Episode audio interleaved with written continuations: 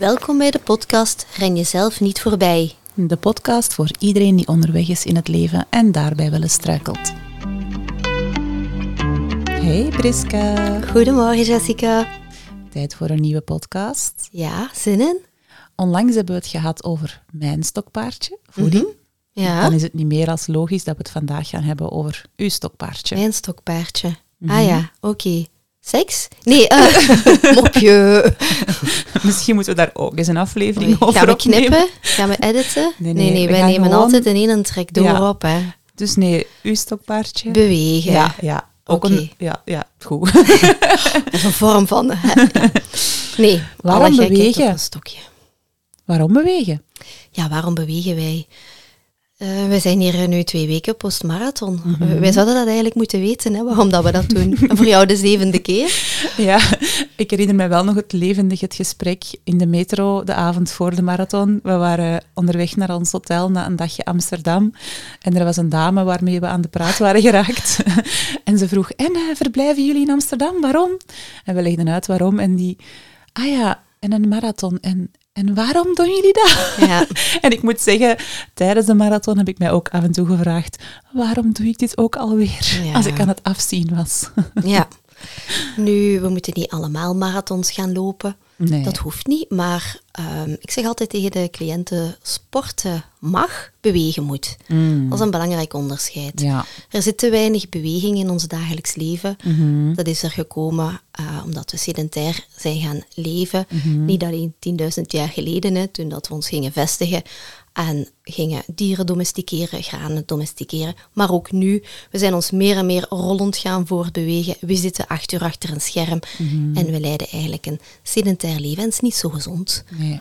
En het is goed om te bewegen, want eigenlijk zit het ook in ons DNA. Ja, vertel, want daar, daar ben ik wel benieuwd naar, wat je daarmee bedoelt. Ja, misschien gaan eh, niet alle ehm, dokters of ehm, zorgpersoneel dat gaan bevestigen van sommige mensen zeggen wel lopen is erg slecht voor de gewrichten Oh ja. en ja waarom doet je dat toch je knieën gaan kapot Dat hoort je veel, hè? Ja, ja, ja. Maar eigenlijk zit het wel eh, in ons DNA. Het is te zeggen, 1,9 miljoen jaar geleden, zo ergens iets, zijn we rechtop gaan lopen. Mhm. De Homo erectus. We zijn dat op een gegeven moment gaan doen.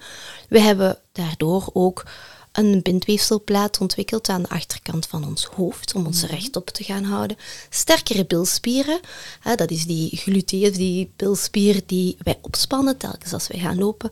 En ook vanuit de bomen, we zijn uit de bomen gekomen en we zijn op onze voeten gaan staan. Ja.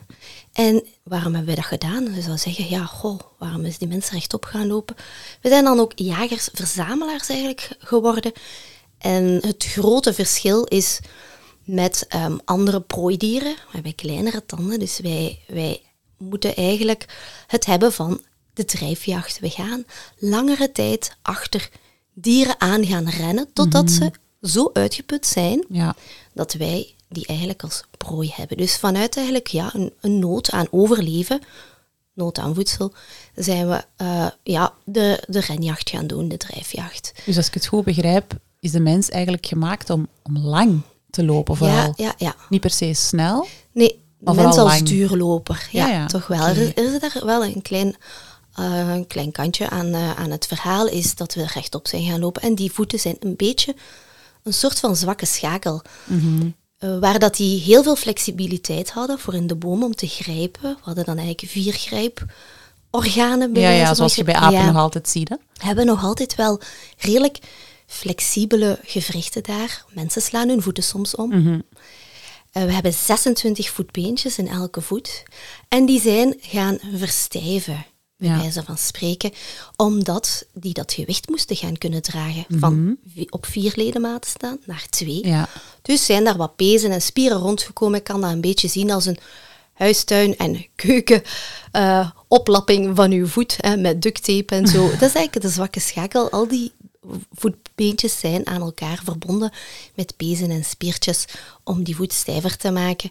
Ehm, en tegelijkertijd hebben we wel die Achillespees meer ontwikkeld en zorgt dat eigenlijk een beetje voor die eh, opspanning, waardoor dat we ja, ons goed kunnen gaan afzetten. Maar die voeten blijven een beetje een zwakke schakel wel. Ja. Ze zien ook wel in eh, archeologische vondsten dat eh, daar ook al stressfactoren waren, Ah, ja. uiteraard. Ja, ja, ja. Ja. ja. Dus eh, dan zou je kunnen zeggen, tja, ja, hoe komt dat dan? We zijn dan toch rechtop gaan lopen, we zijn dat gaan doen en toch hebben we die zwakke schakel nog. Mhm. En waarom zijn sommige mensen sneller als anderen? Ehm, sommige mensen ja, zijn wel sprinters. Ja, ja. De En Kenianen bijvoorbeeld zijn ook veel sneller dan sneller, ons. Hè? Ja, ja. Inderdaad, eh, dat heeft eigenlijk te maken met eh, de spiervezels, hè, hoe dat die zijn, eh, zijn ontwikkeld. Mhm. En dat is een, een beetje een bekende trade-off wel in de fysiologie. Ofwel ben je meer een duursporter, heb je daar een beetje aanleg voor. Ofwel heb je, ben je eigenlijk meer de snellere sprinter. Ah, ja. Maar die Dus mannen die en marathons winnen, die zijn de ja, beide. zijn de beide wel een beetje, ja. Ja. Dus ja, we zijn uit onze boom gekomen en we zijn rechtop gaan lopen. Mhm. En Eigenlijk Dat toen een beetje uit noodzaak om aan ons eten te geraken. ja, ja. Maar dat is niet de reden waarom dat jij en ik lopen. Hè? Wij moeten niet Ja. achter ons eten aanhollen. We halen dat in de supermarkt. waarom lopen wij dan toch? ja. Waarom loopt jij? Vertel eens. Hoe is dat gekomen? Ja, ik heb gemerkt doorheen de jaren dat daar dan toch wel heel wat positieve effecten aan waren verbonden. Mhm. En de periodes dat ik het heb losgelaten, heb ik eigenlijk gemerkt ja, dat, dat ik iets miste precies in Ah, mijn ja. leven. Zo. Ja. En waarom zet je dan in de eerste plaats ooit beginnen lopen?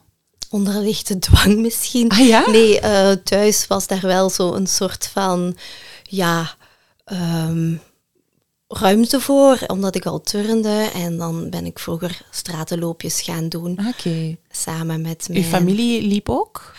Eh, nee, maar ik had dan wel een soort van coach-trainer. Ah, Eh. Mijn vader, ja, die ging dan mee op de fiets. Soms liep die ook wel eens mee. Mhm. En eh, ja, nu dat ik eraan terugdenk aan onze marathon in Amsterdam, valt me wel iets te binnen. Ik ben ooit een keer gestopt midden in de wedstrijd, dwars door Genk. Ik had zo'n historische rivale, waar ik altijd zo als ja, second best dan achter was. Maar op dat moment liep ik heel goed. En papa had zo'n klein plooifietsje en die liep langs mij en zei, kom aan, kom aan, je kunt ze pakken, je kunt ze pakken, je kunt het. En die was zo hard ja, mij aan het proberen te motiveren. Ja, net als ik precies misschien twee weken geleden bij jou aan het doen was. En dan heb ik gezegd, ik stop. Ik ben gewoon gestopt. Gedaan. Je voelde te veel druk. Ja, ik ben niet... Ja, en het, het zat er echt in die dag. Mhm. Maar ik ben gewoon eh, ben gestopt en ben gewoon weggewandeld. Oké. Ja, en achteraf heeft, heeft papa dan nog vaak zo als verhaal aangehaald. Dat is toch een karakter in zich. Zie dus wat dat hij durfde doen op dat moment. Ik dacht, ja, het was gewoon op dat moment te veel. Misschien, ja, ja, te eh, veel druk. ja, Ja, zo, want- maar ehm, Lopen, het levert u van alles op, maar je ervaart het niet, nu niet meer als van de moetes. Hè? Zoals je er juist zei, van toen is het een beetje eh, zo gekomen wel. Maar je zei dat op een bepaald moment meer gaan doen en blijven doen, omwille van het feit dat je er voordelen van merkte. Ja, dan. ja. Wat waren dan de voordelen die jij merkte? Ehm, dat was ook in een periode dat ik ehm, dus de studie combineerde met werk, eh, mijn tweede studie. En ik voelde wel dat ik heel veel aan het zitten was en Mhm. heel veel ja, bezigheden had in mijn hoofd, Mhm. intellectueel. En ik, ik had daar een soort van gemis. Ik heb Ah, ja. de jaren daarvoor wel veel ook moeten lopen in de opleiding, ehm, in het leger natuurlijk. Ik Mhm. Ah, deed ja, altijd ja. met heel veel plezier. We kregen daar ook speciale vergunningen voor om dan buiten de kazerne te mogen gaan trainen, omdat ik in het loopgroepje zat. Ehm, dus dat bracht allerlei privileges met zich mee. En dan is dat een beetje stilgevallen met werk en studie en werk en leven. Ja. Zo. En dan heb ik het terug in 2006 voor de eerste keer dan de 20 kilometer van Brussel gelopen. Ja. En wat zijn dan de, de voordelen die je dan zoal merkt? Hè? Want je zei er juist, ik was vooral in mijn hoofd bezig. Je had dan precies behoefte aan, aan lichamelijk Ja. bezig te zijn. Ik voelde ook wel van, daarna was die focus echt wel dubbel zo scherp. Ehm, ik voelde mij gewoon ook veel eh, mentaal, veel sterker, weerbaarder. Ja, een stukje alsof dat je de wereld aan kan. Mhm. Ook ehm, heel veel dingen werden precies wel opgelost in mijn hoofd. Ja. Mijn leervermogen ging vooruit. Dat is een van de, van de echt gekende effecten ook. ja, daar is wetenschappelijk onderzoek naar gebeurd. Ja, ja, ja, ja. Inderdaad. Ehm, er zijn op het cognitieve vlak, hè, mentale vlak, heel veel positieve effecten. Dus je leervermogen, reactiesnelheid, probleemoplossend vermogen. Ook de executieve functies, dus bijvoorbeeld grote processen aanpakken, planningen aanpakken. Dat gaat eigenlijk allemaal vooruit als je gaat duursporten. Ja, dus niet alleen het lopen. Ik wou net vragen, is dat enkel bij lopen? Ehm, dus ze zeggen in het algemeen wel duursporten. Dus als je heel graag fietst, uiteraard kan het ook. Check. Ja, voilà. Maar natuurlijk, ja, ja, actieradius is groter. Mhm. Je hebt al meer uren nodig om te bereiken wat je wil bereiken dan met eh, het lopen. Hè. Ja, Ook lopen is wel heel efficiënt, hè? Ja, ja, super efficiënt. Mhm. Dat is ook het verschil met wandelen een beetje natuurlijk. Hè. Eh, ja, de hartslag gaat hoger, dus je Mhm. gaat veel sneller eigenlijk ja, het, het bloed naar je brein brengen en daar die positieve effecten van ervaren. Ja, maar als je er juist in het begin zei, eh, sporten, ehm, wacht, hoe zeg je het? Sporten Bewegen. mag, Ja. bewegen moet. Ja. ja. Bewegen, dan bedoelen we wel wandelen bijvoorbeeld. Ja, bedoelen we wandelen, de wagen verder parkeren, de trap nemen in plaats van de lift, eh, iets sprinten naar het derde verdiep. Ja, ja, zo de echt wel de dagdagelijkse beweging in- kleine activiteitjes tussenin niet te veel sedentair niet meer zijn. Nee, voilà, ja. Mhm, ja. En de Mm. dag van vandaag merk je nog altijd dat, dat lopen u daar vooral oplevert. Zo die, die cognitieve voordelen die je net aanhaalde.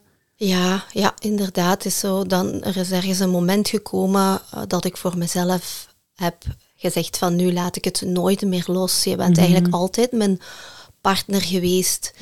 Ehm, doorheen al die jaren Ja. is er maar één constante Ja, in heel mijn leven al. Dat is Mhm. eigenlijk het lopen. ja.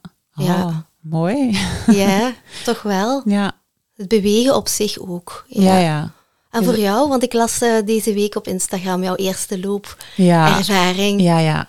Goh ja, dus ik ben inderdaad, ik ben beginnen lopen pas in 2006. Ah, ja. Maar misschien moet ik daar nog aan vertellen, alleen wat eraan vooraf is gegaan. Ik heb eigenlijk nooit graag gesport.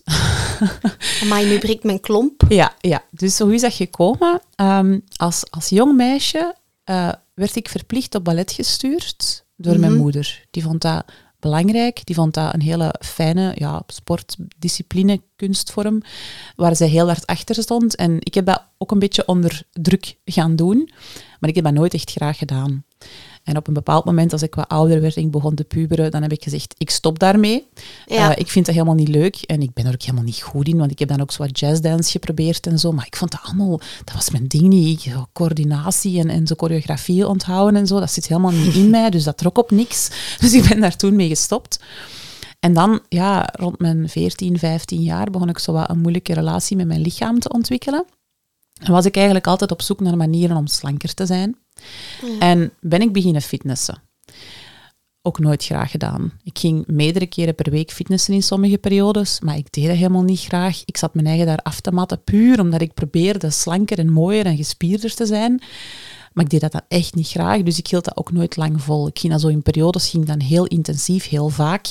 En dan na een paar maanden gaf ik dat weer op en ging ik weer een jaar niet meer. Dat En is zo wel dat... herkenbaar hè, voor veel mensen, Ja, denk ik. zeker. En dat is ook hetgene wat ik in de praktijk bijvoorbeeld vaak hoor. Hè, van, ja, maar ik doe dat helemaal niet graag.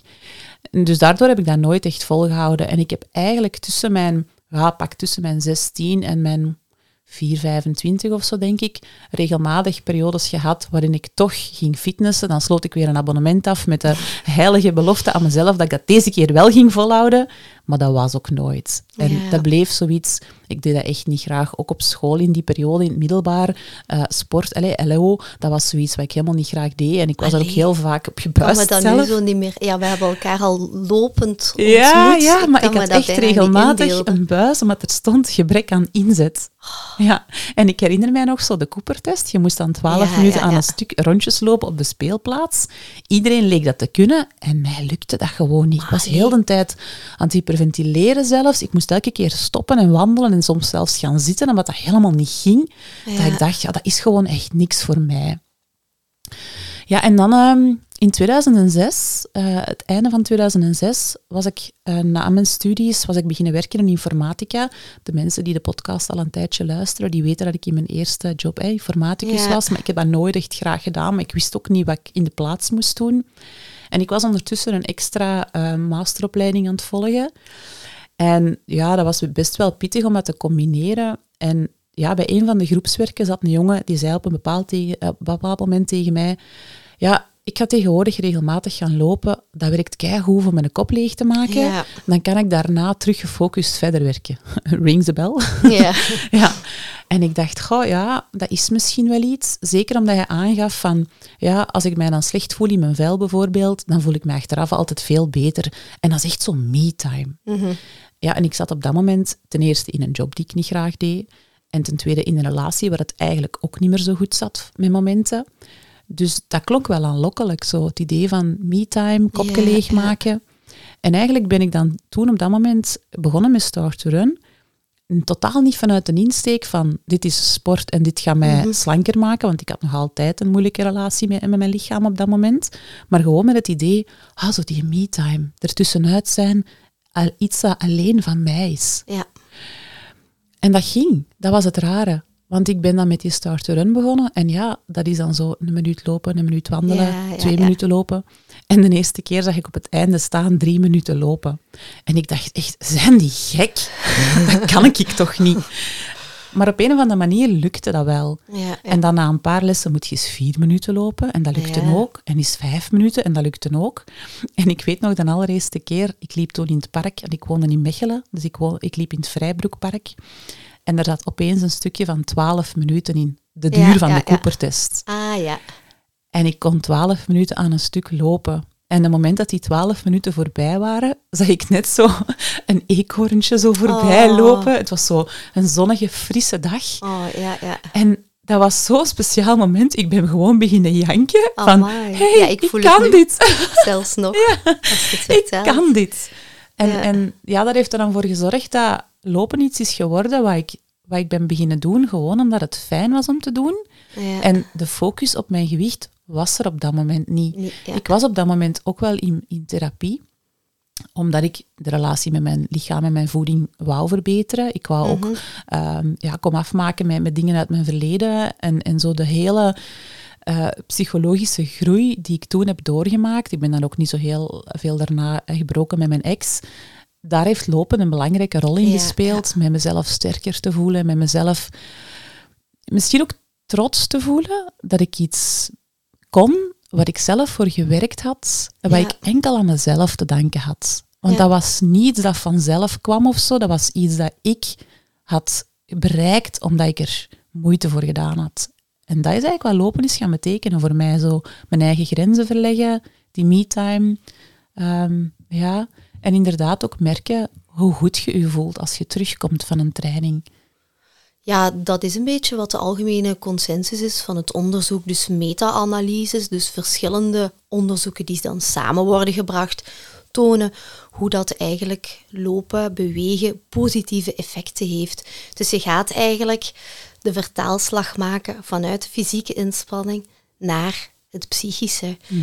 En dat is eigenlijk iets, ja, ik kan er niet helemaal de vinger op leggen hoe dat, dat gebeurt, maar dat is wat dat je zelf hebt ervaren. Ja, en nog steeds ervaar. En nog steeds, ja. Ja, maar dus als ik het goed begrijp, heb jij wel periodes gehad waarin je minder liep, maar Ja. je nu sinds wat, ook 2006 wel consequent altijd aan het lopen? Ehm, ook, nee, niet zo consequent ook weer niet. Daar zijn dan ook weer periodes meer en minder Ja, ehm, ja, geweest. Ehm, ja, dat er persoonlijke dingen in, in mijn leven waren waar dat ik dan juist wel weer meer ging lopen. Mhm. Dat is heel vreemd hoe dat het soms ehm, ja, samenloopt, om het zo te zeggen. Ehm, dat is ook nog een van de effecten van lopen, eh, langdurige effecten. Eh, het heeft een ontzettend inhiberend vermogen. Wat wil dat zeggen? Is dat je eigenlijk ja, impulsen gaat kunnen onderdrukken, dus dat je een heel scherpe focus gaat hebben.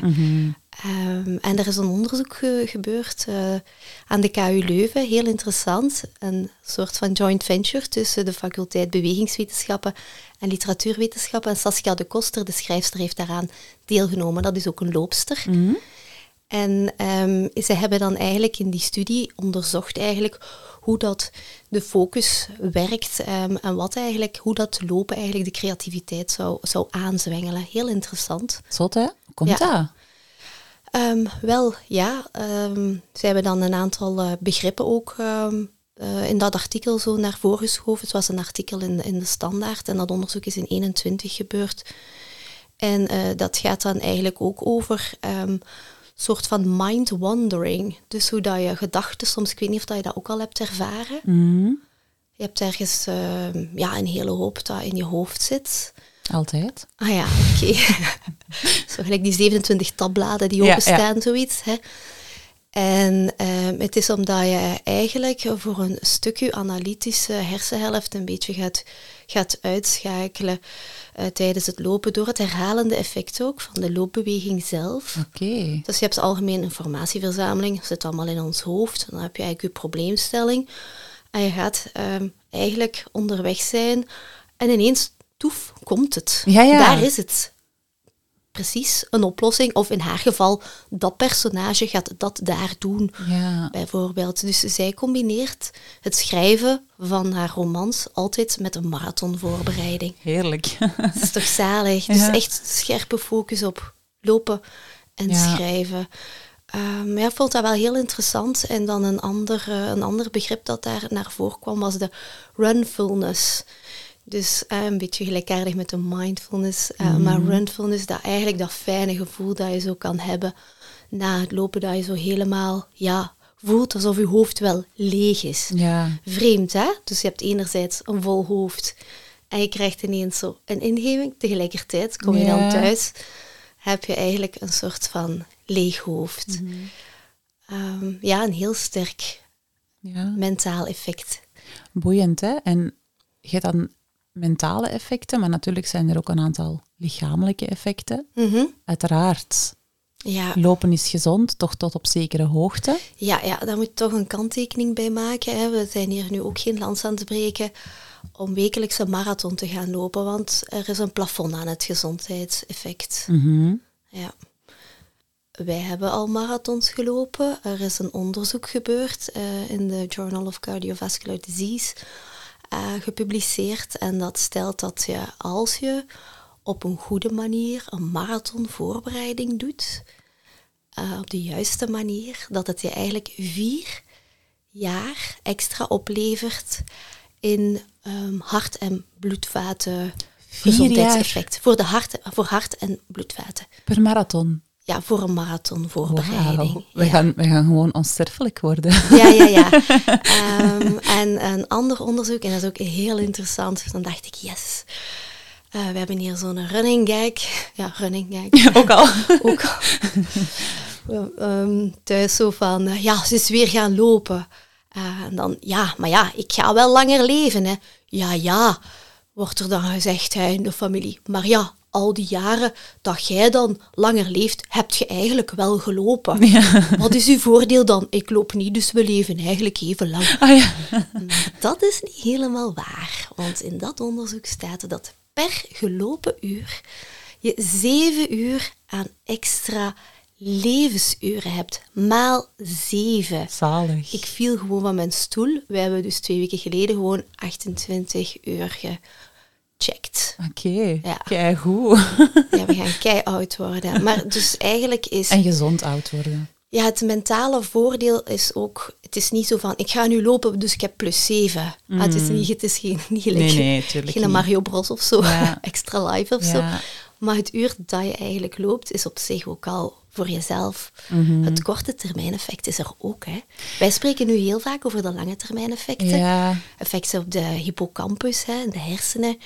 Ehm, en hoe dat precies dan, dan werkt, dat is interessant. Ze zien niet alleen dat die doorbloeding beter is in de hersenen, maar ook gewoon dat dat groeit.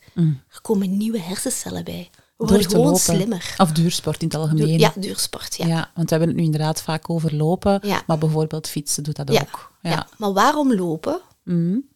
Wat is het voor jou bijvoorbeeld? Wat zijn de voordelen? Ja, dus behalve inderdaad zo die me-time en, en het feit dat je je gewoon achteraf goed voelt. Ja, het blijft toch nog altijd ook wel een stukje draaien rond, niet per se prestatie op zich, want als ik mij vergelijk met veel andere mensen, zelfs in ons loopgroepje, de Blister Sisters, ik ben niet de snelste. Er zijn er een aantal die een stuk sneller zijn en ik weet dat ik waarschijnlijk nooit de snelste zal worden. Maar het feit dat ik door mijn eigen ehm, inspanning wel kan merken dat ik sneller word, voor mijn doen dan, dat geeft mij toch nog altijd heel veel voldoening. Ja, En ja, hoe moet ik dat uitleggen? Op een of andere manier, ik vind dat een heel eerlijke opbrengst. Ja, Zo. dat klopt. Ja. En ik heb dat bijvoorbeeld tijdens mijn studies informatica, ik heb dat diploma gehaald, om eerlijk te zijn, ik heb daar niet veel moeite voor moeten doen. Mhm. Ik heb gewoon het geluk dat ik nogal snel informatie kan capteren en verwerken. En daardoor heb ik dat diploma gehaald. Maar ik was daar ook nooit echt trots op of zo. Terwijl dit is zoiets dat ik alleen maar bereik omdat ik er echt wel moeite voor doe. ja, En dat blijft mij wel voldoening geven. ja, Zo, je doet er moeite voor en dan heb je eerlijke opbrengst daarvan. ja. En daarnaast is er zeker ook het sociale gegeven. Dat is vooral het laatste anderhalve jaar ongeveer. Dus ik liep al een tijdje niet meer. Toen dat ik, ik ben dan in 2013 in Zonhoven komen wonen. Ik kende hier helemaal niemand eigenlijk. ja. Ik heb heel lang dan, ja, met kinderen te krijgen en de eigen zaak op te starten, heb ik ook jarenlang niet gelopen. En ik, ga ik probeerde zo weer af en toe er terug in te komen, maar dat lukte dan toch niet. Ik kon mijn focus daar zo niet ehm, ja, aan geven. En dan op een bepaald moment was ik toch terug beginnen lopen, eh, samen met een aantal mama's van school. Die ik dan zo af en toe in hun loopkleren naar school zag komen. En die gingen dan blijkbaar lopen nadat ze de kinderen hadden afgezet. Ik dacht, oh, dat is wel tof. Daar heb ik soms op sommige dagen ook wel tijd voor in mijn Ja. eh, drukke consultatieagenda. Ehm, maar die liepen meestal maar ja, vijf kilometer of zo. En ik had toch wel het idee, ik wil eigenlijk voordat ik veertig word, nog eens opnieuw een marathon lopen. ja, ja. Ik had er vroeger dan in mijn eerste loopperiode ook een aantal gelopen en ik wou er terug mee starten. En dan, ehm, ja, dan heb ik gewoon hè, domweg een oproep gedaan in de Facebookgroep van Zonhoven van zijn er hier geen sportieve grieten die ook lang lopen? ja, ja. En zo is dat groepje de Blister Sisters ontstaan. En ja, ik moet wel eerlijk bekennen dat dat de dag van vandaag het, de grootste reden is waarom ik Ja, nu ja. loop. Ah ja, ja. Zo dat sociale, dat verbindende. Het, het is heel gek hè, als je erover nadenkt. Bijvoorbeeld ehm, in een door de weekse eh, winterweek. Meestal ziet je dan je vrienden niet zo vaak. Je ziet je vrienden misschien eens een keer in het weekend of zo. Maar heel vaak heb je zo de sleur van ja, werken, huishouden, Ja, gezin. ja, ja, ja. En wanneer heb je nog echt zo sociale contacten met je Klopt, vrienden? ja. En het feit dat als we samen lopen, dat we dan regelmatig een uur of anderhalf uur hebben waarin dat we lachen en dingen kunnen delen en, Mhm. en ook al soms moeilijkheden waar we tegenaan lopen kunnen delen, dat levert mij ook gewoon heel veel op. Ja, ja, dat, dat is ook dat heb zo. je anders gewoon ook niet. Nee, dat is waar. Als ik terugkijk naar de coronaperiode ook, eh, zijn er weinig mensen die ik zoveel heb gezien als mijn loopmaatje. Ja, ja. Dat, was, dat is eigenlijk een hele goede vriendin die een loopvriendin is geworden. Ja. Dat is echt heel tof als zoiets Ah, ja. gebeurt natuurlijk. Ja, hier is het wij- andersom. ja, hier is het omgekeerd. Ja. Uh, maar uit je verhaal uh, kan ik ook nog uh, twee dingen eventjes ehm, selecteren. Hè, wat je zei van die eerlijke opbrengst. Mhm. Ja, het is eigenlijk elke keer net als die 12 minuten en de eekhoorn. Mhm. Ja, dat is een succeservaring. Ja. En dat heb je bij lopen en duursporten in het algemeen. Zelfs als, al, heb je een baaldag, Mhm. hij zegt tegen jezelf van, ik ga toch even naar buiten. Maakt niet uit dat je stukjes wandelt of... Achteraf heb je toch altijd dat positieve effect ervan. Ja, ja, er Dat is, nooit een loopje waar je spijt van Nee, hebt dat je het dat gedaan zei hebt. nog nooit iemand. Nee. Hè? Tenzij dat je echt ziek bent, dan moet je gewoon ook niet gaan. Ehm, dat is het beste advies. Maar ja, dat geeft u eigenlijk altijd een zodanige boost ook in uw zelfvertrouwen. Ik heb wel doorgezet. En Mhm. elke keer opnieuw ga je in, in de hersenen weer die baan creëren. Ah, je weet ook hoe dat, dat werkt. Mhm. Ehm, het is gelijk ja, een nieuw pad dat je legt van Mhm. een positieve ervaring. En dat is eigenlijk ja, fantastisch dat je dat keer na keer kan bereiken. Zelfs als je eens voelt dat het niet zo goed gaat. Er zijn weinig dingen buiten bewegen die dat kunnen opleveren. Ja, ja, klopt. En het is inderdaad, je hebt enerzijds je prestatie. Het is fijn als je merkt Mhm. van, oké, ik ben erop vooruit gegaan, ik ben nu sneller dan een tijdje Ja. terug. En dat is puur en alleen omdat ik consequent goede trainingen heb gedaan en, en dat ik ze effectief Ja. heb gedaan. Maar het klopt wel, zelfs als je eens een keer een mindere dag hebt gehad qua tempo bijvoorbeeld, het feit dat je bent gegaan, Mhm. ook al voelde je je slecht bijvoorbeeld, ja, dat geeft ook heel veel ja. gevoel van trots. Ja, Ehm, wat we doen eigenlijk eh, zo binnen de runningtherapie is, daar gaat het minder om prestaties of tempo's, maar is eigenlijk gewoon om de mensen aan het bewegen te krijgen. En dan is, wat je zegt eigenlijk, eh, de lange duurloop is daar eigenlijk het meest efficiënt voor. Wat is lange duurloop? Allee, eh, middellange, korte, korte tot middellange afstand. Hè. Dus opbouwen naar vijf kilometer, dat kan in het begin al, Ja, ja. al heel ehm, ja, ja wat voor, voor impressionant de ene persoon een duurloop is, is voor de andere persoon nog maar iets waar die zijn schoenen niet voor aan doet, bij wijze van spreken. Maar hè? dat is ook wat het onderzoek zegt hè, en de, de WHO ook aanbeveelt, is van 150 minuutjes per week, dus vijf keer een half uurtje, matig intensief. Dat is ook Mhm. wat al het onderzoek zegt, van matig intensief bewegen eh, levert het meeste mentale voordeel op. Ja, En een tweede dingetje, wat al je zei, de Blister Sisters. ja. Ja, ja. Ehm, dus daar zien we ook hè, een evolutie in, in de, de loopparticipatie en loopgemeenschappen. Waar dat je vroeger eerst dan ja, een soort van ehm, georganiseerd lidmaatschap had met een infrastructuur en een atletiekclub, gaan mensen zich nu veel vrijer gaan organiseren. En is zoiets als de Blister Sisters inderdaad echt een ideaal gegeven om ja, samen te gaan lopen en dat sociale aspect dat heel Ja. belangrijk wordt. Is sociaal en, en zo ongedwongen en er wordt ook niet iets verwacht of zo. Mhm. Als je niet meegaat, gaat je niet mee. Nee, en er is voilà. niemand die je daar scheef voor bekijkt. Dus dat er is en als iemand zegt, als iemand zegt, "Goh, ik heb vandaag een mindere dag, kunnen we een beetje trager lopen? Iedereen heeft daar ook gewoon begrip voor en dan lopen we eens wat trager Ja, bijvoorbeeld. We trainen ook niet altijd voor marathons. Soms gaan we gewoon ook Ja. met de volle maan lopen. Ja. Eh, of gaan we eens een dipje nemen onderweg. Of, eh, Voor de mensen die niet weten wat een dipje is, we springen dan in een of andere vijver. ja. We moeten wel zeggen dat we geen diehard zijn of nog geen aanhangers van de Wim Hof methode. Nog Voorlopig, niet. we doen dat meestal in de zomer. Ja, We zijn salon, eh, salondippers. ja. of zoals Ja. afgelopen maandag een hagelbui over ons heen krijgen, waardoor we ook kletsnat waren. Dat gebeurt natuurlijk Ja. ook al wel. Levert hilarische momenten op. Ja, dat is ook weer zo'n gegeven van... Je bent dan wel geweest. Dat was echt een stormloop. Hè? Ik weet nog dat eh, Sylvie zei van... Oeh, amai, je ziet die vlaag daar in de verte. En twee seconden later zat dat gewoon op ons. Ja, zaten we er middenin. Dat was echt eh, ja, in het oog van de storm wel. En dat geeft dan een heel krachtig gevoel. Het zijn dat soort loopjes die ook echt uw, uw mentale weerbaarheid verhogen wel. Ja, ja. Ehm, Ja, en je, je onthoudt dat ook, hè? Ja. We gaan dat niet op vergeten, hè? Nee, nee, nee. We, we waren in, in Bokrijk, het was pikdonker, Oh. maar heel de tijd... je krijgt rillingen, dat ziet de luisteraar niet, hè? Maar Nee, amai. we, we, Tempo liepen ging door het. Ja, we liepen door het bos en opeens begon het te bliksemen. Af en toe was heel het pad plots verlicht.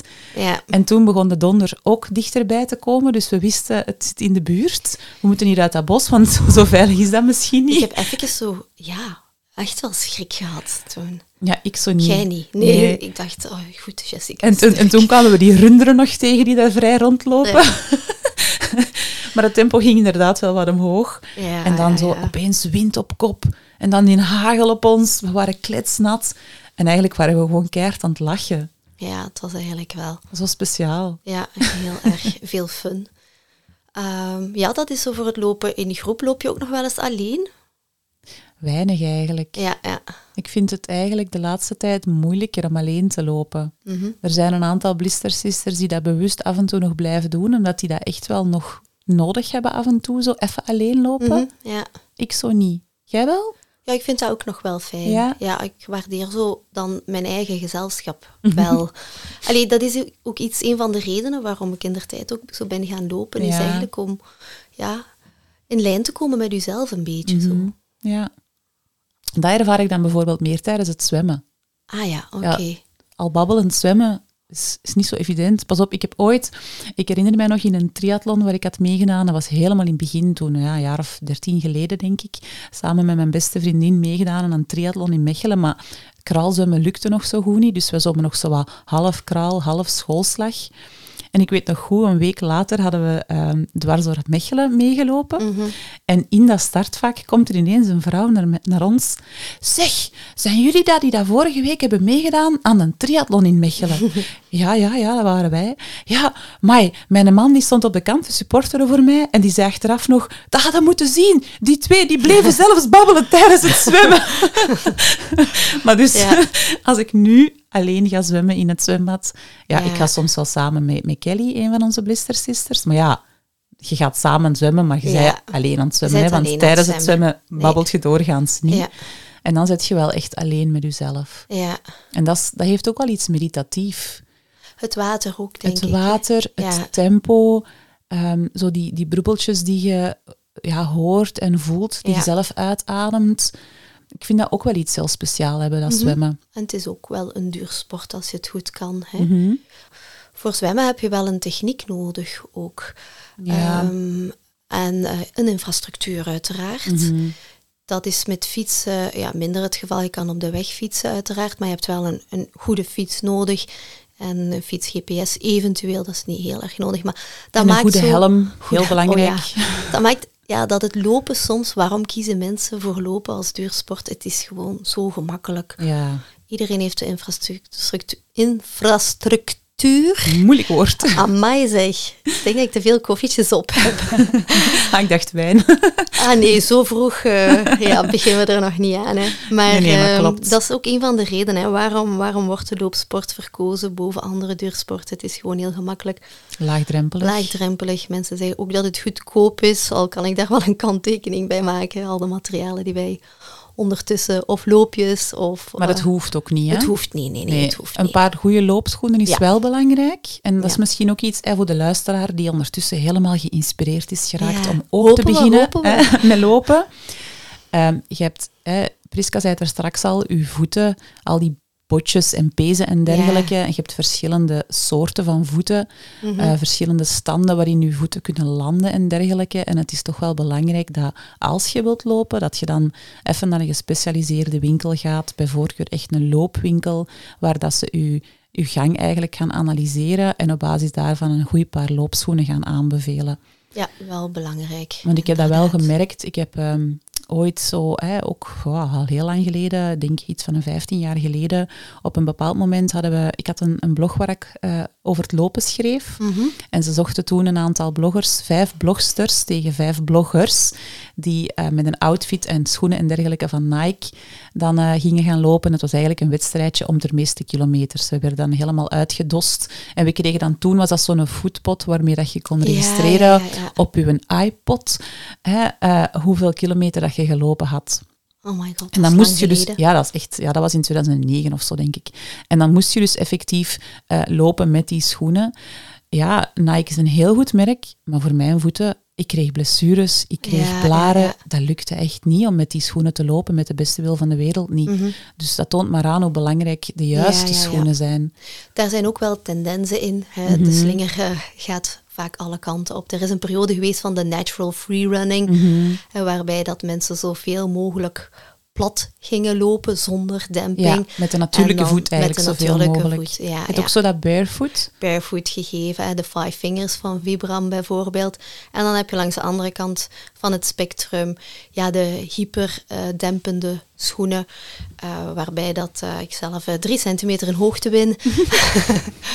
dat is misschien wel, ja, is wel eens fijn om je groter te voelen, maar enfin, als je ergens ook eh, tussenin een gulden middenweg kan vinden, een schoen die voor jou goed... eh, goed past en het, het juiste doet. Dus het is wel belangrijk. Ehm, en uiteraard ben je welkom bij Melosport in Zonhoven voor al je runningadvies. Dat smijten we er graag eventjes tussen, hè Jess? nu, carbon is voor ons voorlopig niet nodig of is niet aan de orde, maar de technische ontwikkelingen die staan daar rond eh, niet stil. En dat is Ja, wel ja. heel interessant om te volgen. De reden waarom dat er steeds nieuwe records worden Ja, gebroken en zo ook. Hè? Die, die schoenen met carbonplaten, waardoor dat mensen nog weer sneller worden. Ja, Ik vind dat niet nodig voor mij. Ik weet dat dat misschien enkele minuutjes zou kunnen opleveren Oh. als het al zoveel is. Ja, ehm, het is ook zo dat ehm, ja, mensen soms denken van ja, ik ga nu een halve marathon of een marathon lopen en ik heb dat nodig, maar uiteindelijk is het nog steeds allee, je eigen lichaam dat het doet. Ja, Eh, qua blessurepreventie kan een schoen daar wel aan, aan bijdragen, maar het is niet zo vaak hè, komen mensen de winkel binnen en zeggen ze ah ja, ik heb een nieuwe schoen nodig, want ik heb een blessure. Maar de hoofdcriteria om een blessure te ontwikkelen zijn ten eerste je volume te snel omhoog en ten tweede blessuregevoeligheid. Dat klinkt heel logisch ook. Hè. ja dus de schoen is Eh, niet dus- de oplossing voor alles. is niet de oplossing voor alles, nee. Nee. Maar je wel bewust zijn van hoe je loopt. Want soms denken mensen lopen, dat kan iedereen. Ik heb geen techniek nodig. maar Een beetje toch wel. een beetje toch wel. Ja. Ehm, en ik probeer ook, dat is wel heel belangrijk, eh, dat zit een beetje tussen, ja, op de grens tussen eh, lichaam en geest, is hoe dat je loopt, is ook een beetje hoe dat je in het leven staat. Hè. Je wil licht en luchtig lopen, je wil een fiere loopster zijn, rechtop in het leven staan, een mooie houding ook Mhm. aannemen. Maar dat is eigenlijk ook de ideale loophouding. Mhm. En dat zie je ook als je kijkt naar onze Keniaanse Ja, ja. eh, lopers, hè, hoe dat die met een lichte inclinatie mooie excentrische bewegingen maken. Ja, they make it look so easy. En dan lopen die zo 20 per uur. Ja, maar hun contactmoment is ook heel kort. Hè. Daar doen we vaak oefeningetjes voor om zo, ehm, ja, zo licht en luchtig mogelijk te lopen. Dat is Ja, want iets, eh, dat is misschien wel tof om aan even te vertellen ook. hè. Oké, we zullen luisteraars hebben die jammer genoeg niet van de regio van Zonhoven zijn, maar als er luisteraars bij zitten die wel van de regio zijn, wat biedt jij dan in uw, in uw begeleiding? Je hebt er juist al running therapie aangehaald, Ja, ja. maar dat is niet het enige, hè? Nee, dus eh, je kan ook een cursus volgen, een vijfweekse cursus Mindful Run. Mhm. Daar gaan we echt wel proberen om in het moment te leren staan. We bouwen lichtjes op. Staan, lopen. staan lopen, maar we gaan eigenlijk um, uit het hoofd komen in het lichaam en ja, die vertaalslag maken hè, van het fysieke naar het mentale Mhm. in een hele ja, natuurlijke omgeving eh, die ook bijdraagt natuurlijk aan Ja, het, eh, ja, het, het, tot jezelf komen. En dat is een vijfweekse cursus. En daarnaast heb ik dan ook het eh, programma Loopmaatje Plus als een tien of twaalf weken traject, een individuele begeleiding, waar dat je kan ja, inzetten op je lopen, op je techniek, op een bepaald doel, mocht je dat willen. dat is En heel de- individueel op maat eigenlijk bepaald maat, ja, wat ja. dat de loper Ja. nodig heeft. Ja, klopt. We doen Dus dat ook is- eerst een fitheidstestje. Ah. En dan kijken we ook naar, hè, wil je graag opbouwen van 0 naar 5 of van 5 naar 10? Ah ja, Ja. oké. Dat gaat niet tot de marathonbegeleiding. Dat doe ik niet, daar zijn anderen voor. Ja. Eh, maar eh, tot halve Ja, ja. marathon zou Ja. dat wel kunnen. En dan heb je de runningtherapie.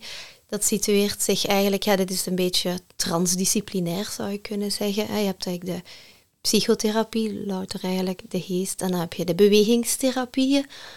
Ehm, en je ziet ook wel eens tegenwoordig is daar, ja, wordt daar heel grensoverschrijdend gewerkt. Hè? Mhm. Een kine zal bijvoorbeeld ook al eens een mindfulness oefening meegeven. Ja, ja, ja. Of de huisarts gaat jou ook vragen, niet alleen naar puur hoe dat het zit met de darmklachten, maar of je ook stress hebt. Ja, ja, ja. Dus, en daar Hangt eh, ook allemaal situeert, samen eh, natuurlijk, de runningtherapie zich een beetje. Die heeft zich in de jaren zeventig ontwikkeld.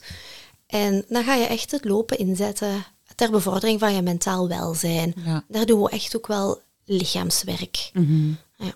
Boeiend, hè? Ja, Ja. heel fijn.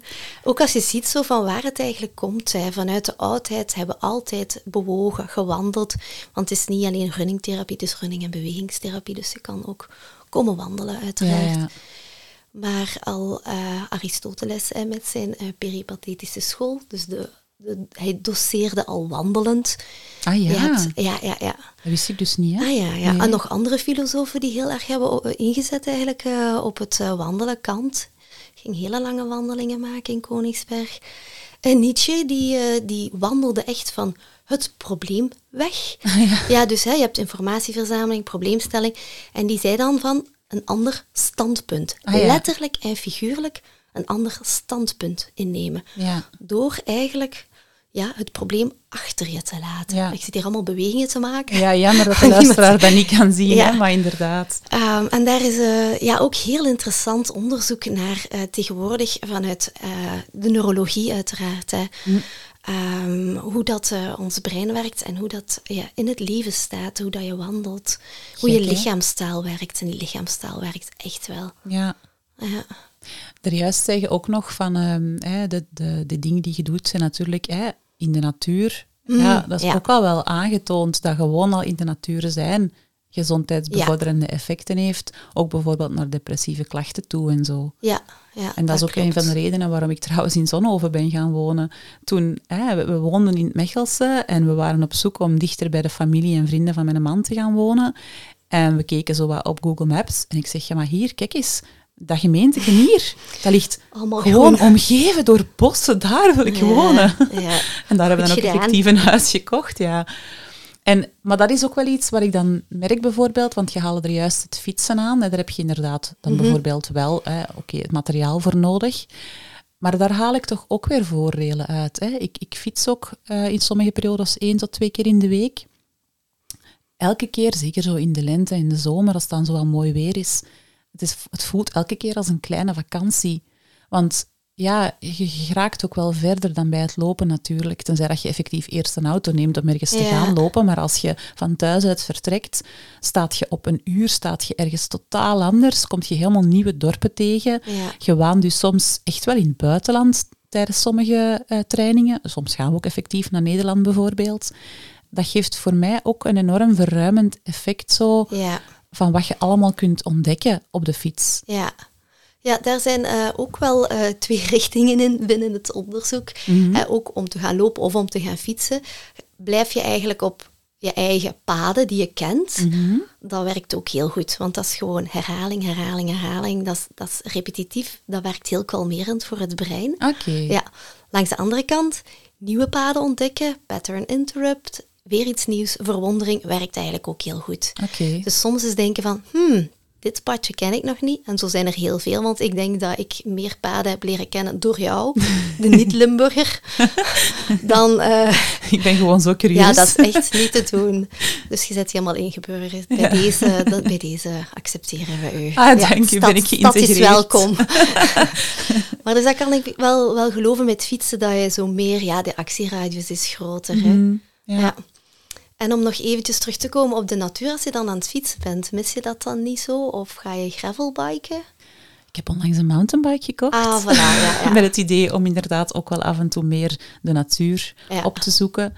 Maar ja, langs de andere kant, als je aan het fietsen bent, zelfs op de weg, ja, Limburg is zo groen dat je zelfs als je op de verharde weg rijdt met de koersfiets nog altijd vaak doorheen bossen rijdt of bossen ziet liggen of, Ja, of ja, landbouw. dat is wel waar, ja. En zeker nu zo herfsttinten eh heel wat tegenkomt en dergelijke.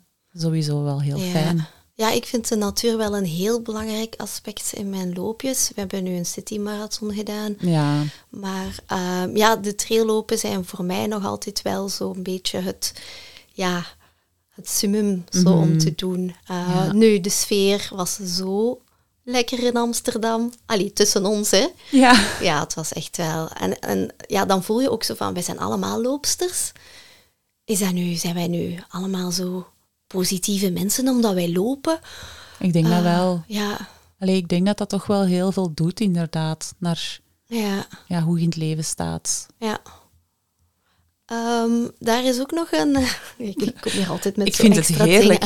Ah, die, die onderzoek, ik vind dat fantastisch. Ik hou zelf ook ongelooflijk Ah, ja, van wetenschappelijk onderzoek, dus ik vind dat super boeiend dat jij Ja. die dan ook allemaal kent. Ah ja, ja, dus is het eh, eh, de kip of het ei, natuurlijk. Gaan positieve mensen de loopsport meer bewegen? opzoeken? Gaan die meer bewegen, omdat ze sowieso al ja, positiever zijn? Maar ik kan je voorstellen dat mensen die iets melancholischer van aard zijn of depressiever, ja, dat die moeilijker in beweging komen. Mhm. Maar er zijn zeker wel positieve effecten eh, bij milde depressie gemerkt. Dat is ook van waaruit de runningtherapie zich heeft ontwikkeld. Hè. Mhm. Binnen die eerste loopgolf die in de jaren 70 is ontstaan, is er dan een eh, prof geweest, eh, professor Weber, een Duitser, die heeft de lauftherapie ontwikkeld. Heeft daar eh, een boek over geschreven. En niet veel later eigenlijk in Amerika een andere prof, eh, The Joy of Running. Eh, zijn naam ben ik vergeten, Kostrioba, geloof ik, Kostruiba. Ja, enfin, het, is, het is iets in die aard. We, We zullen in de show notes correct zetten. in de show notes The zetten. Joy of Running. En dat is eigenlijk de eerste aanzet geweest ook voor, voor de runningtherapie. Ehm, en hoe kwamen we daar nu weer op? Dat ben ik helemaal vergeten.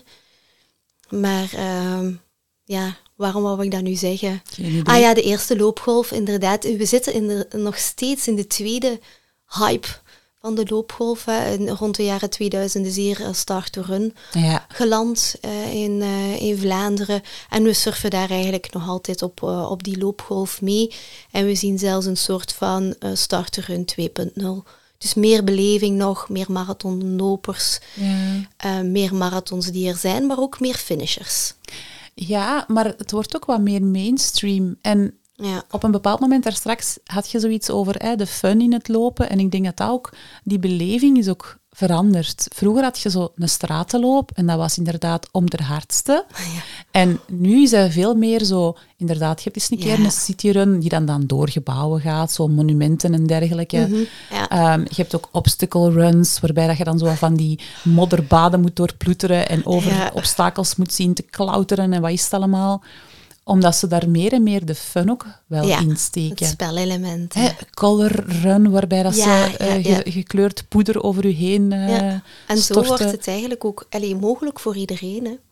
Ja, Belevingsruns. leuker, meer spelen. Ja. Hè? Wij durven ook al wel eens door de plassen springen, Ja. bij wijze van spel. Lopen is eigenlijk een volwassen vorm van spel. Hè. Heel Mhm. erg. En zeker in de trailrunning, dat is echt zo plezant om u zoals een bergheid te voelen op die paadjes, springen, Ja. huppelen, klauteren.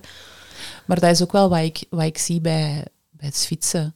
Ja. Zo de mannen onder elkaar in het bos bijvoorbeeld, Ah, ja, mountainbiken en heuveltjes pakken en dan zo sprongske erbij. Dat zijn toch ook wel dingen die dat gewoon het, het speelse element daarin brengen. ja, ja, ja. Ook heel belangrijk, hè? ja, ja, blijven spelen. Ja, Heel niet belangrijk. volwassen worden. Nee, een heel klein beetje, net genoeg misschien. ja. Ja, maar voor de rest blijven spelen. Dat doet me eigenlijk denken aan zo'n quote. Daar straks had je het zo over de levensverlengende effecten van duursport, van lopen. Het heeft cardiovasculair voordelen. Eh, we zien bijvoorbeeld ook op het gebied van ehm, voeding dat regelmatig bewegen ervoor Ja. zorgt dat de insulinegevoeligheid ook verbetert. Ja. Dus dat we minder insuline nodig hebben om suikers te verwerken. Ja. Wat een voordeel kan zijn voor mensen die hè, diabetes hebben of, of Mhm. richting diabetes aan het gaan zijn. Lopen gaat er ook voor zorgen dat we bijvoorbeeld cortisol beter kunnen gaan Ja. verwerken. Hè, het stresshormoon. Ja, geen stress, hè? Minder stress dankzij het lopen. maar eigenlijk is dat voor mij echt niet het allerbelangrijkste. Er is zo'n quote die zegt: I don't run to add days to my life, Ja, but to add life to my days. ja. En dat is wel een waar ik mij heel hard in herken. Want tof hè, dat je dan uren wint, maar dat is niet de, de reden waarom ik loop. Nee, nee, nee. Want ik kan even goed morgen doodvallen. Hè. Ja, Maar zo het leven dat het brengt in elke dag, ja, dat is voor mij de reden dat ik loop en blijf lopen en, en sport doe in het algemeen. ja, Nieuwe dingen beleven, buiten komen, mensen zien, grenzen verleggen. Ja. Dat is eigenlijk voor mij de reden waarom ik dat allemaal doe. ja. De grenzen voor jezelf elke dag opnieuw een beetje opzoeken. Ja, Ja, en ook ja, extra leven brengen in de dag. leven in de Zo brouwerij. het. Ja, heel mooi. Mooie quote om mee af te sluiten. Ja, misschien wel hè. Ja. Hopelijk hebben we de luisteraar geïnspireerd om een beetje te gaan bewegen. Wat Mhm. meer te bewegen misschien. Ja, wij zijn alvast van, hè. Dat is duidelijk. Salutjes hè. Dag! Dit was alweer een nieuwe aflevering van Gren jezelf niet voorbij. Je zou er ons zot veel plezier mee doen als je onze podcast zou willen delen op social media. Of we vinden het natuurlijk ook super als je een review zou willen achterlaten. Op onze website kan je zien hoe dat je dat doet. Is er een onderwerp waarvan jij vindt dat het aan bod moet komen? Laat het ons weten via inchecken at renjezelfnietvoorbij.be. En eh, ondertussen, ren jezelf niet voorbij. Hè.